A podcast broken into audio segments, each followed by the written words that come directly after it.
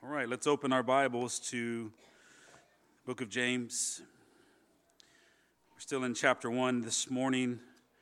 And then, if you will, I have uh, basically it's, it's sort of like a two part introduction. And it's not, I, I, don't think it's terribly long. It's just that I had to divide, divide the, two, um, the two aspects of the introduction for the sake of sermon flow, and I think for the sake of gaining a better understanding of uh, what this passage is really speaking to us. Uh, this is James chapter 1, verses 9 through 11. I'm not going to read it just yet, but I guess the first part of this introduction has to do with um, money and material possessions. Uh, but don't worry, it's not going to be that kind of sermon, okay?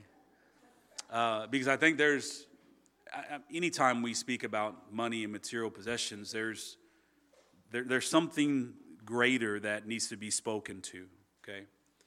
Um, it, it comes down to the matter of the heart. And today is no different.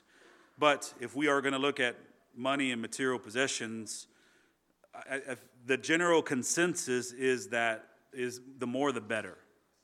And uh, we are a very materialistic world, so to speak. And I think Christians really struggle with this too because it's all around us, and there's hardly anything that we can do to not be involved with it. Uh, we definitely, definitely need prayer and each other's support and encouragement not to, not to sin like the rest of the world does when it comes to money and material possessions.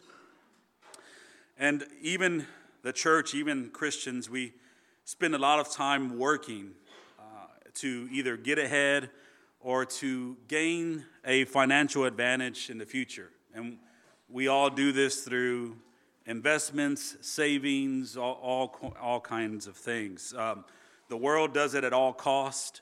Uh, the church, the Christian, should not do it at all cost. Uh, but we do work to secure our future and to take care of ourselves in the here and now.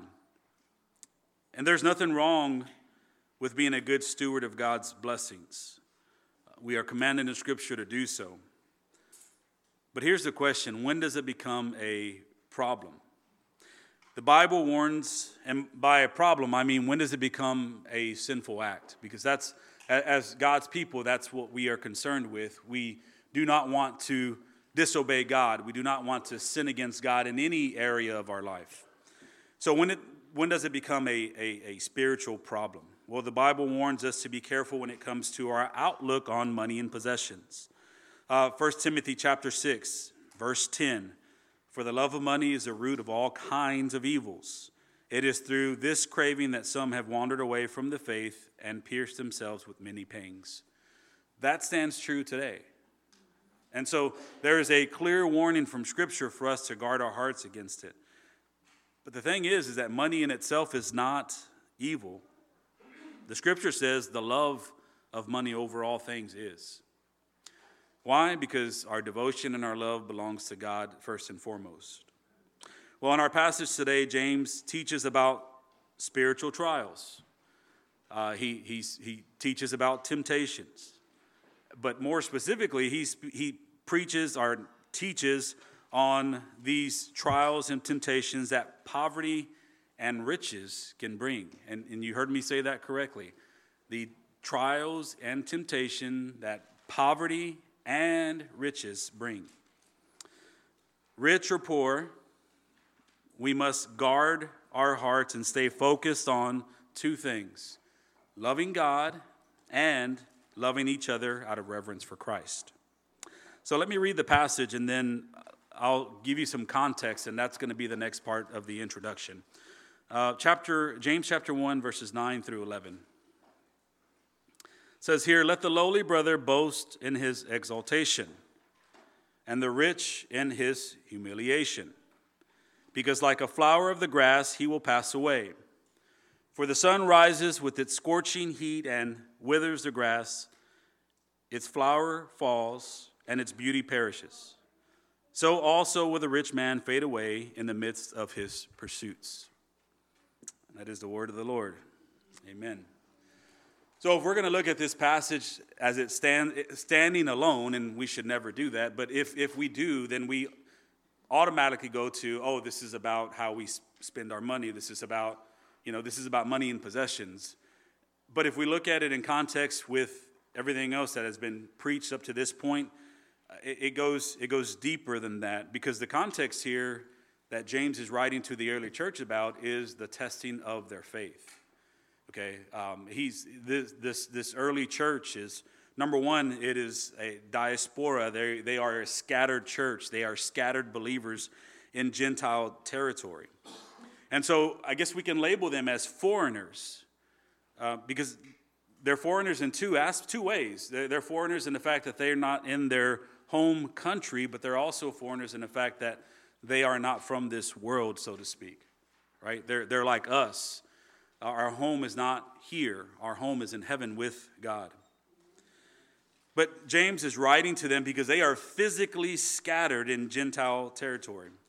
And these believers did not have a place to call home like they had before. The reason why they're scattered is because they're escaping uh, persecution from the Jews. And so they did not have anywhere to call home because they had left everything behind. And as Christians, it made it even worse. They were outcasts and hated by Gentiles because of their new and also weird religion. Polytheism was the way to go back then, where you worship many gods. Monotheistic faith was looked at as weird to see that there was only one God. And then the way they looked at this God, this God was he was he was one but three. So it was very confusing to everybody else around them, and because of that, they were persecuted for their faith. And that's putting it very simply. There were other things as well, but they were being persecuted because of who they believed in. And one of the main oppressors of these early Christians was the rich that James talks about. These rich Gentiles, they used their wealth and their influence uh, basically to get at them because they had the resources to do so.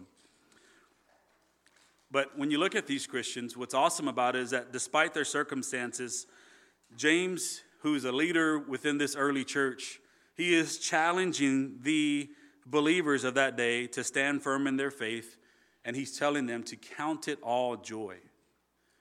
That's, that's the context that we're speaking of here. Because if you back up, to verse 2 of chapter 1, that's where it starts. He says, Count it all joy, my brothers, when you meet trials of various kinds. Well, being oppressed by these rich landowners, that's exactly what he's speaking about. He's like, hey, you need to find joy in that. And I think as Christians, that really speaks to our hearts because there are some things that are beyond our circumstances, and yet God doesn't give us an excuse just to do whatever we want to do. He commands us to find joy in all things. But listen, because He commands us to do it, that means it's possible, right? It, because He commands us to do it, that means He's given us the ability to do it. Uh, we need to rely on Him, but we can do it. And so these Christians were commanded to count everything as joy. And James also reminded them to ask God for wisdom. If, if for some reason they could not find a reason to rejoice or to see joy in their circumstance, um, James says in verse 5 if any of you lacks wisdom, let him ask God, who gives generously to all without reproach, and it will be given to him. Now, that was specific to the aspect of wisdom. Lord, I, I don't, I can't handle this right now. I'm not finding joy. Uh, help me to see the things that I normally can't see. Help me to see you working behind this circumstance. Help me to see the way you have been encouraging me and strengthening me. Help me to see your blessings in this trial. And the Lord says, I will help you. I will help you.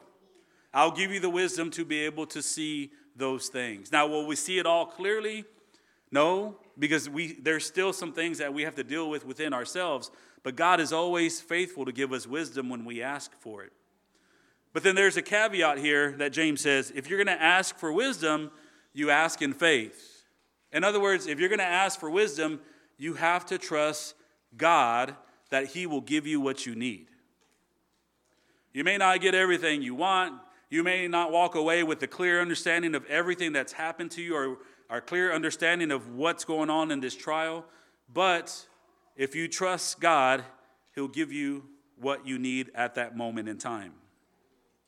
And so that, that is more of the context of what we're speaking about here. And then um, with James, it's, it's kind of hard to follow along because they're, they're set up like his sayings are set up like New Testament proverbs. And it seems like these are isolated things that he's talking about, but there is a connection between everything that is being mentioned. So he tells them, Ask for wisdom, and it will be given to you. The important thing about wisdom is that wisdom guides us back to God. Eh, eh, godly wisdom, it guides us back to God, especially when we're fearful in our trial, when we shrink back in faith. Wisdom has a way to calibrate us. One of the early passages that I remembered as a Christian, and it's always really stuck in my mind, is Joshua 1, verse 9. Joshua 1, verse 9 has really got me through some tough times. And this is where God approaches Joshua, and Joshua has this big responsibility to lead the nation of Israel and the army of God. And he must have been afraid or dismayed or whatever emotion he was feeling, but God told him, Have I not, haven't or have I not commanded you? He says, Be strong and courageous. Do not be frightened and do not be dismayed. He says, For the Lord your God, the Lord your God will be with you wherever you go. That's important because that's a reflection of God's covenant promise with his people. That's essentially what God has promised his people. I will be there. And now listen, that's important when you have a sovereign God. Why? Because everything is under his control. The fact that he says, I will be with you, that is supposed to eliminate any kind of worry or, or fear that we have. Why? Because he who is in us is greater than he who is in the world. So that covenant promise to us, to his people, is, is extremely important. And we have to look at what James is saying here in chapter 1 with that covenant promise in the background. Because remembering God's covenant promise to protect us, to provide for us, um, and to not only that, but to use all things according to his purpose, that changes our perspective on everything. And, and when I look at this passage, perspective is the important thing here. There's a lesson about money and possessions. Yes, there is that, but more importantly, what is your perspective on these things? What is your perspective on life? What is your perspective on God?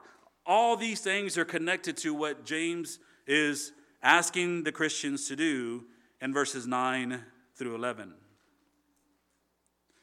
It's through God's covenant promise that James presents this command to the church, and, and, and it's through that covenant promise that it should change our perspective on how we see everything, not just, um, not just being rich or being poor. So that's where I want to start. Verse 9 uh, through the first half of verse 10 speaks about, I want to speak to you about having a heavenly perspective about things. Um, Let the lowly brother boast in his exaltation, and the rich in his humiliation. That's where, that's, that's where he leaves off, and that's where I, the second part is related to something else. Now, James uses a New Testament proverb to teach uh, the church, this scattered church, a very important lesson about their current circumstances. He acknowledges two categories here. He says the lowly brother and the rich.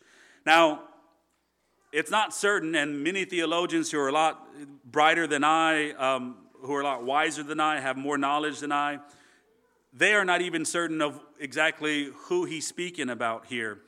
Um, because it's not certain if both of the uh, of the positions are, are, are, the categories that James mentions, if they're both Christians, or is the lowly one a Christian but the rich aren't here?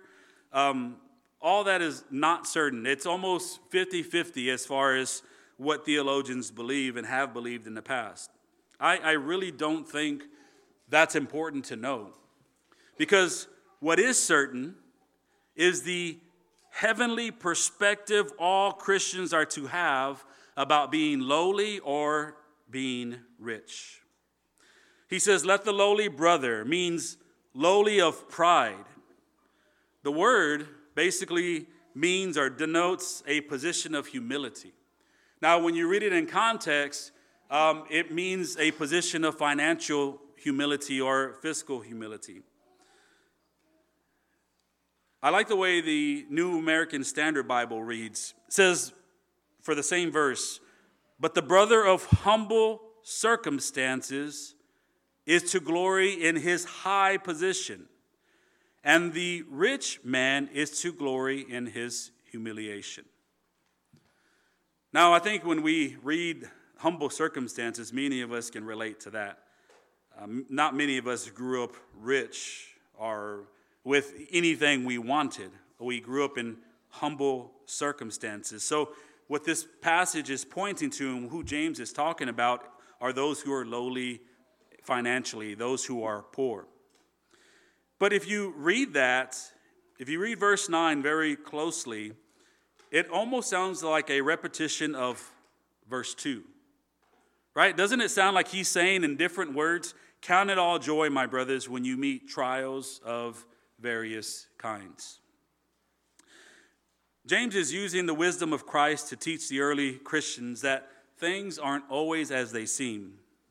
From a worldly perspective, to be poor is seen as being lowly, to be humbled. Um, and being rich is seen, is seen as being exalted, to be privileged. But like Christ, when you look at this situation, James turns the situation on its head. He said the opposite. He said to be lowly is to be exalted, and to be rich is to be humbled. Makes you scratch your head like, wait, what a second. What, what are you talking about? Because that doesn't match up from a worldly perspective, from a material perspective. So, uh, materialistic perspective. So James is not talking about like what's what's here, society. He's thinking he's talking about things we don't see. He's talking about from a spiritual standpoint. When it comes to the kingdom of God, everything is turned on its head. Jesus said, Matthew 19 30, many who are first will be last, and the last first. We can judge things with our eyes. We can come to conclusions. Everybody has an opinion. But only God sees and knows truth. He is the, he is the only one who can judge rightly. As I said, we might have an opinion of things, but God's word stands alone as ultimate truth. The lowly here were to, be were to consider themselves exalted because what? Because why? Well, think about this. If they had the right perspective, they knew they belonged to God. And this is what James is getting to. You belong to the Lord, you are not your own. So, even though they were lowly, they were to consider themselves exalted because of who they belonged to. And whatever it was that they lacked in this world would pale in comparison to the blessings that God had in store for them in the next world through Christ. Not only that, that's, that's like looking forward, but even here, even here and now, being lowly means you have more opportunities to trust God. And you're like, I don't, that doesn't sound like very much fun.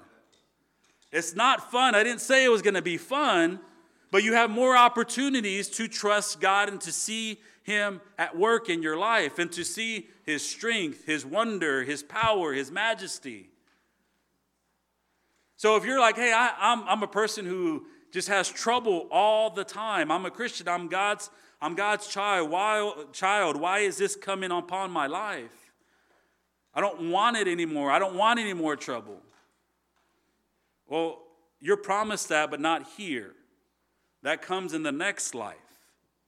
here and now, find joy in your trials. Because it is through these trials that you learn not to trust in yourself more, not to build up your faith, but you learn to trust in God. So, yes, the lowly can be considered exalted when you think about it that way. And the reason why I say this goes beyond financial or material possessions is because we can be lowly in all sorts of things. There are people right now who have been humbled in life by, by sickness, by death, through just trials and tribulations that, that, that just really come in and wreck our lives. But that does not change your situation or your stance with God. To God, you are being exalted. Not only in this life, but also in the next. Why? Because you are his covenant child. Matthew chapter 5 Blessed are the poor in spirit, for theirs is the kingdom of heaven. See, this, this whole train of thought goes further than just being rich or poor. To be poor in anything while belonging to God is an ama- amazing privilege.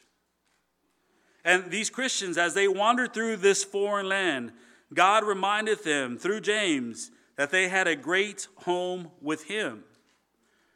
As we wander through this foreign land, God reminds us that we have a great home with Him. John chapter 14 Let not your hearts be troubled. Believe in God, believe also in me. In my Father's house are many rooms. If it were not so, would I have told you that I go and prepare a place for you? And if I go and prepare a place for you, I will come again and take you to myself, and where I am, you may be also. If that doesn't change your perspective, I don't know what will. We have to remind ourselves of this because we think, oh, this is permanent. What I go through here and now, what I have or don't have here and now is permanent. No, it's not permanent. We, we have to recalibrate ourselves and to think of, of, of, of the mercy and grace that we have through this covenant that God has set up with His people, that He will be here. He will be with us wherever we go. He's going to protect, to provide for us.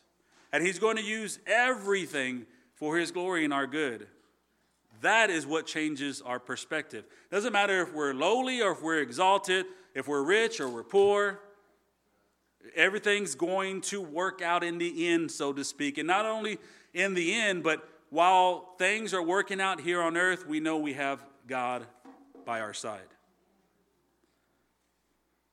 So if God has humbled you with anything in life,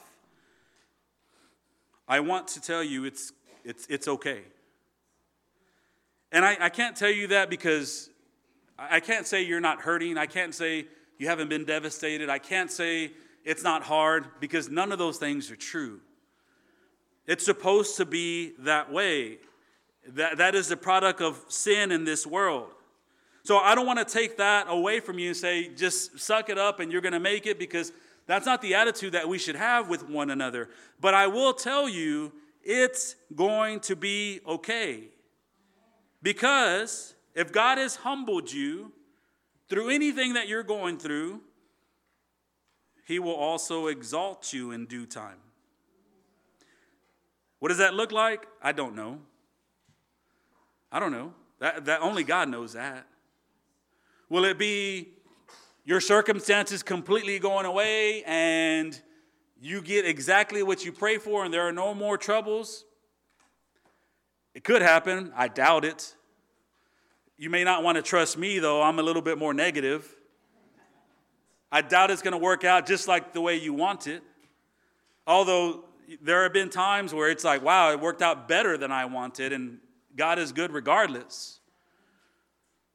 But uh, me making you this promise or, or reminding you of this promise, it, it's just basically saying God's going to take care of you. He's going to take care of your needs. He's going to provide for you everything that you need in this life, right? He's going to provide everything you need for godliness.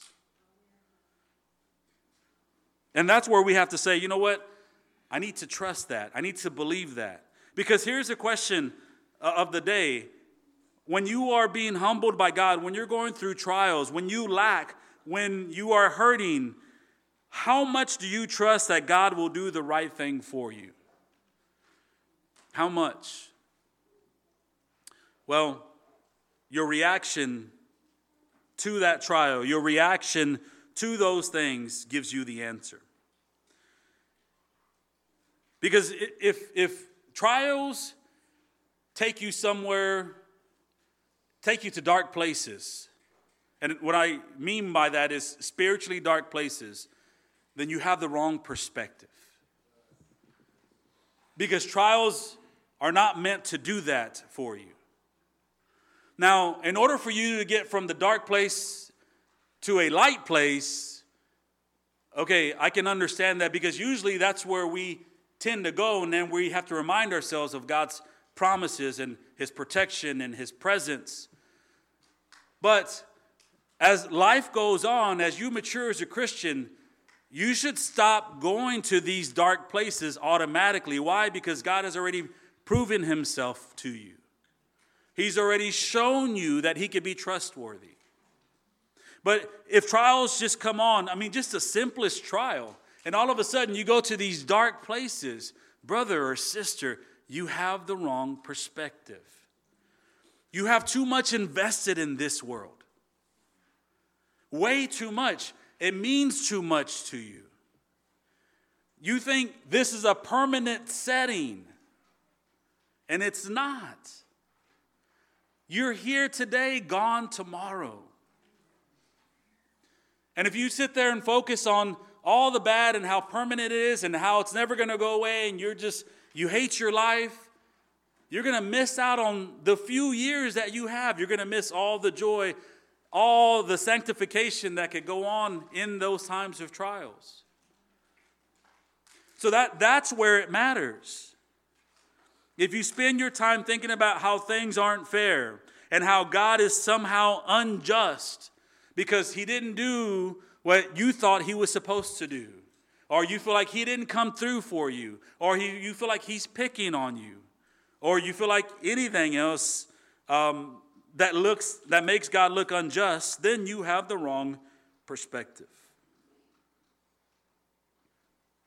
Listen, it's hard. We all go through that, if we like to admit it or not.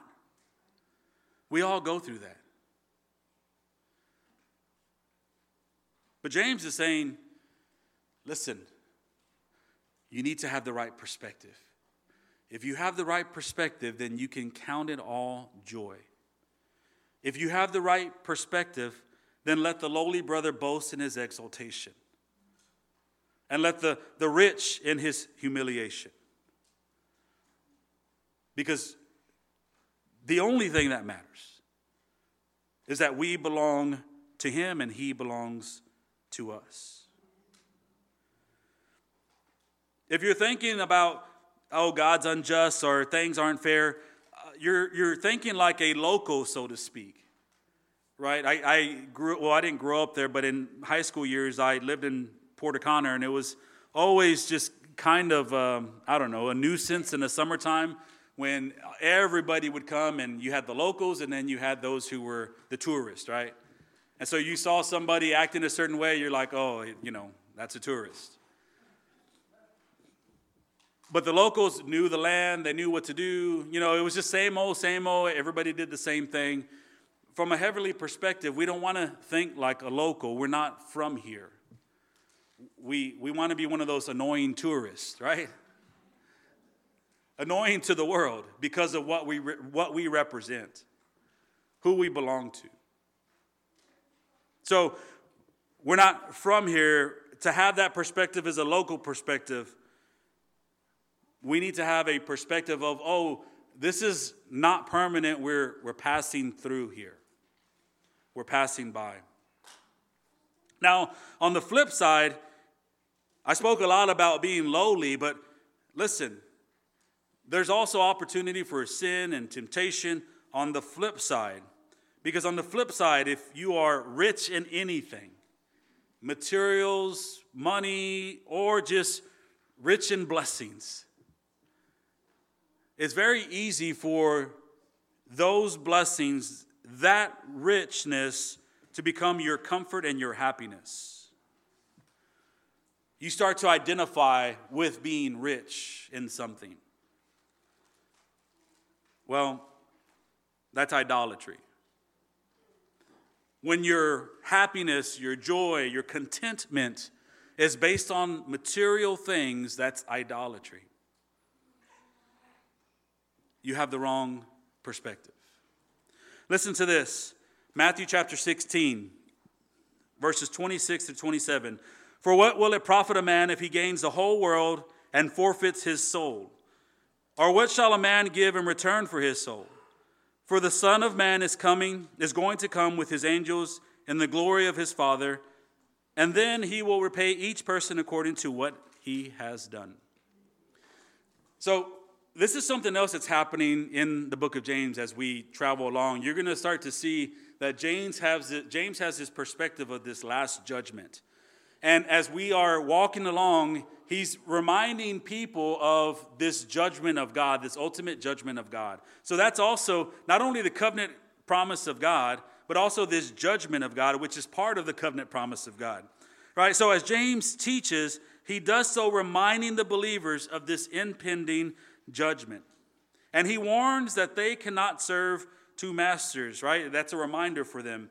They have to choose either between riches or God.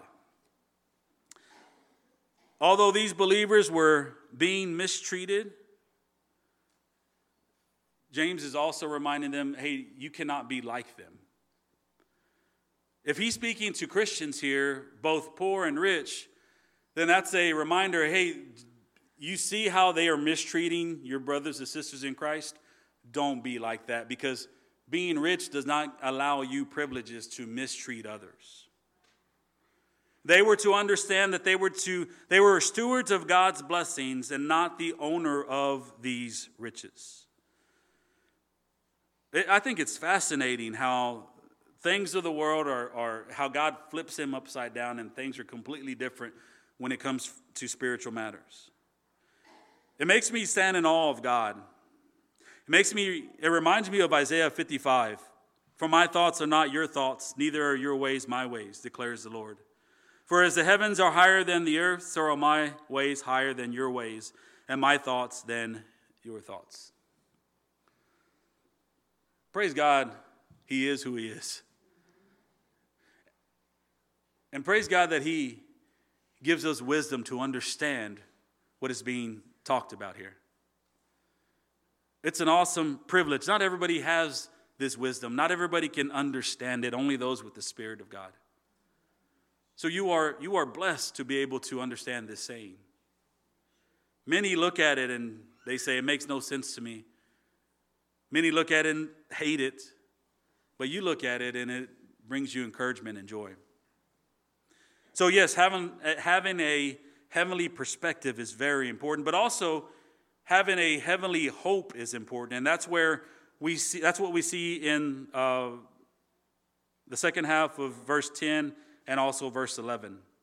He says, Let the lowly brother boast in his exaltation and the rich in his humiliation, because like a flower of the grass, he will pass away. For the sun rises with its scorching heat and withers the grass, its flowers fall, and its beauty perishes. So also will the rich man fade away like the mist of in the midst of his pursuits. I love this illustration that James gives to help believers of that day understand why they were to have a heavenly perspective. He said the rich are like a flower of the grass, meaning, like everything else, uh, they are passing away. Now, I believe an important lesson here in this text is that uh, there is nothing in this world that you or I should put our ultimate hope in. Nothing. Nothing at all. And that's really hard if you really think about it because there is so much that we put our comfort in, that, that, we, that we take solace in, and, and, and we have our hope in. And it's okay to hope for things here, it's okay to trust things here. Um, there's relationships that we have that there's trust. But we always have to remember that everything here is temporary and it's stained by sin. So there's nothing in this world that we can have our ultimate hope in. That only, that trust only belongs to God. Whatever is earthly, it's going to pass away. It may be good, because there are so many things that are good that are earthly. There's so many blessings that God gives us in his, in this in his creation. So it may be good, it may be beneficial, but it's only meant to be temporary. Think about the Ten Commandments. Think about their ultimate purpose and what they work to accomplish. They govern and protect our love for God and for each other. We shouldn't forsake the giver of all things for the gift, and we must not forsake each other for worldly comforts. And yet, that happens all the time. Everything is temporary except two things God and His people. The rich, the strong, the powerful, the poor, the famous, all, they all have the same conclusion. Their status is passing away their status, their riches, whatever they have, it's passing away. Thus says the Lord. I'm going to read what Pastor Laramie read when we opened the service. Let not the wise man boast in his wisdom. Let not the mighty man boast in his might. Let not the rich man boast in his riches. But let him who boasts boast in this, that he understands and knows me that I am the Lord who practices steadfast love, justice, and righteousness in the earth. For in these things I delight, declares the Lord. So our boast doesn't come from what we have, doesn't come from what we can get. If we have a heavenly perspective and a heavenly hope, our boast is in the fact that we belong to the Lord. So, yes, seek the Lord and his righteousness. And the promise there is that all the things that we need for life and godliness will be added to us. There's one more passage that I want to conclude with. And I think it's just a tremendous passage when we're talking about perspective. Because the conclusion of the matter is Christians Christians have a living hope and this hope is kept alive by God. And the passage I want to read to you to close this sermon is 1 Peter chapter 1 verses 3 through 9. I don't have to much I don't have to add much to it or anything at all because it speaks for itself. Blessed be the God and Father of our Lord Jesus Christ. According to his great mercy, he has caused us to be born again to a living hope through the resurrection of Jesus Christ from the dead, to an inheritance that is imperishable, undefiled, and unfading. See that? That's why we don't put any our ultimate hope in anything in this world. Our ultimate hope is in God because that is the only thing that is imperishable, undefiled, and unfading. And it, Peter says it's kept in heaven for you, who by God's power are being guarded through faith for a salvation ready to be revealed in the last time. In this you rejoice. I love how it sounds like count it all joy, my brothers, as you face various trials, or trials of various kinds. In this you rejoice, though now for a little while, if necessary, you have been grieved by various trials. Verse 7 so that the testing, so that the tested uh, genuineness of your faith, more precious than gold that perishes, though it is tested by fire, may be found to result in praise and glory and honor at the revelation of Jesus Christ. Though you have not seen him, you love him. Though you do not now see him, you believe in him and rejoice with joy that is inexpressible and filled with glory. Obtaining the outcome of your faith, the salvation of your souls. Brothers and sisters, let us have a heavenly perspective. Let us also have a heavenly hope. Whatever your circumstance is today, you can find joy in that because you belong to Christ. Let's pray.